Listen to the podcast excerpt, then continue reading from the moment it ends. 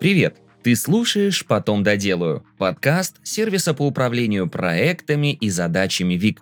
У микрофона ведущий подкаст Илья Вахмистров, и мы продолжаем разговаривать с тобой о том, как укладываться в дедлайны, работать в команде и быть лучше.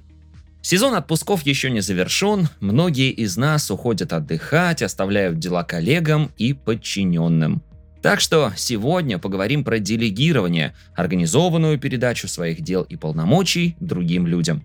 Мы поделимся с тобой чек-листом для самопроверки перед делегированием. По нему ты сможешь понять, можно ли уже отдавать дела другому человеку или еще пока нет. Что вообще такое делегирование? Давай сразу определимся. Делегирование – это не спихивание своих задач на других людей, а передача части функций, когда ответственность за результаты остается на делегирующем. Но иногда вместе с задачей передается и часть полномочий. В этом случае на плечи другого человека ложится еще и ответственность за результаты. Это два разных подхода в менеджменте, но в целом суть тут одна – спокойно переложить дела на другого человека с уверенностью, что все будет сделано. Это и морально, и по части реализации непростой процесс. Надо понять, насколько ты как менеджер чувствуешь готовность передавать дела другому человеку и предварительно убедить себя и сотрудника, что дело будет выполнено. Твой чек-лист для делегирования, который поможет понять, что уже можно передавать дела – мы советуем использовать в процессе передачи задачи к другому человеку чек-лист по делегированию. Его составили авторы книги Джоанна Ротман и Эстер Дерби «За закрытыми дверями. Секрет великолепного менеджмента». Эта книга на русский не переводилась, ее оригинальное название ты найдешь в описании к этому ролику. Авторы сделали короткий чек-лист для самопроверки перед делегированием задач. Вот 14 пунктов этого чек-листа. Пункт первый. Я учитываю все факторы риска при делегировании этой задачи. Второй. Выбранный сотрудник или сотрудники сумеют распорядиться возложенными полномочиями. Третий. Продумано, кому будет делегировано дело, как раз отдельному сотруднику или команде, группе сотрудников. Четвертый пункт. Хорошо продуман выбор уровня полномочий, который нужен для решения этой задачи. Пятый. Решено ли, насколько большой пласт работы я собираюсь делегировать? Шестой. У получателя задачи достаточно навыков для выполнения этой работы? Седьмой. Созданы ли все организационные условия для выполнения этой задачи? Восьмой пункт. Есть ли у сотрудника все инструменты для выполнения этой задачи? Девятый. Ясно ли, каким должен быть конечный результат? Десятый. А понятно ли, каким может быть результат промежуточных этапов? Одиннадцатый пункт. Установлены ли необходимые ограничения, бюджет, доступные ресурсы, в том числе и человеческие, качество. 12. Для выполнения задачи установлен ли четкий дедлайн? 13. Оговорено ли, как часто и в какой форме я буду получать информацию о ходе выполнения работы и промежуточных этапах? И финальный четырнадцатый пункт. Если понадобится помощь, понятно ли, кому обратиться, чтобы ее получить? Ссылку на готовый чек-лист в базе знаний ВИК ты найдешь в описании к этому выпуску. Как работать с чек-листом по делегированию? На каждый пункт чек-листа нужно отвечать «да», «нет» или «неприменимо», и даже ответ «нет» на какой-то из пунктов не означает, что делегировать не получится.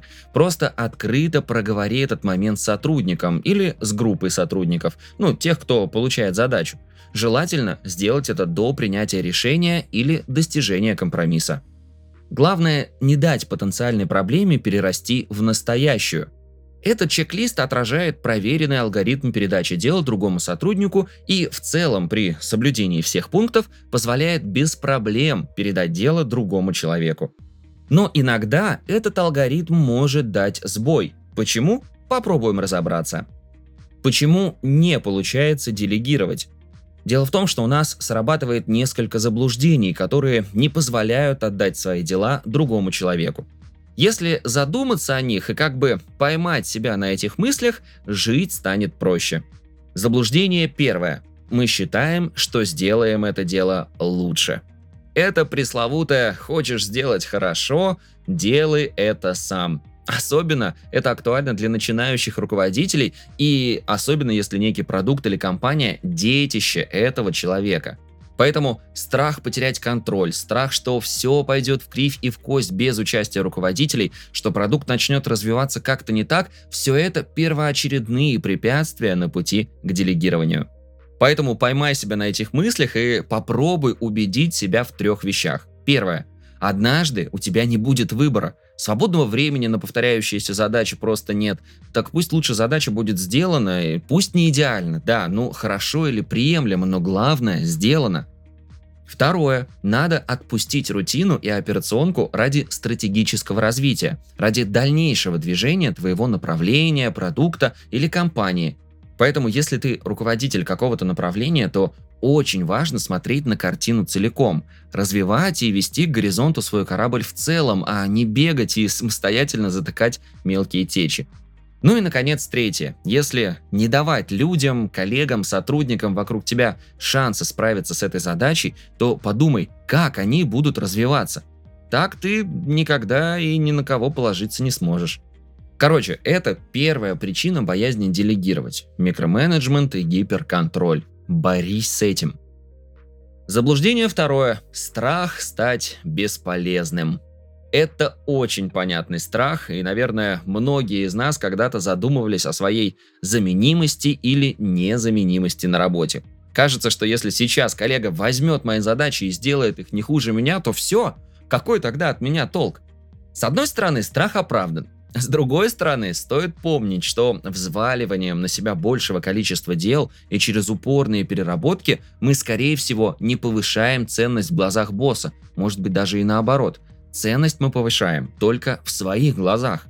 Так что опять, поймай себя на этом мнительном чувстве, постарайся трезво оценить свою роль в команде и для начала хотя бы делегируй часть рутины и не стратегически важные дела.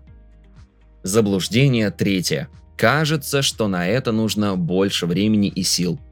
А вот тут уже включаются менеджерские скиллы правильной оценки времени и грамотного формулирования задач. Иногда упорно кажется, что объяснить кому-то, как сделать задачу, гораздо дольше, чем вот просто взять и сделать ее самостоятельно. И это нередко очень справедливое убеждение, но только для первого раза. Если ты один раз объяснишь человеку, что от него требуется, дашь все необходимые ресурсы, расскажешь про проблемы и ожидания, объяснишь, как передать результат, то второй раз это потребует намного меньше времени или вообще не потребует. В общем, что можно сделать? Бери чек-лист и начинай вместе с ним выявлять препятствия на пути к здоровому делегированию задач внутри команды. Это один из лучших способов рефлексировать над состоянием дел, поймать опять же себя на этих трех убеждениях, качественно подготовиться и, наконец, спокойно делегировать дела. Спасибо, что дослушал выпуск до конца. Делись этим и другими выпусками со своими друзьями и коллегами или делегируй кому-нибудь эту задачу. Ну и, конечно же, подписывайся на канал для того, чтобы не пропустить новые. И, само собой, регистрируйся в нашем сервисе ВИК. ВИК отлично подходит для работы с личными задачами, например, для планирования дел на день. Так подходит и для работы в команде.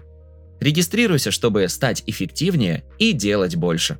Кстати, заходи в наши соцсети, подписывайся, оставляй комментарии и участвуй в розыгрышах подарков. На этом все. До встречи в следующем выпуске.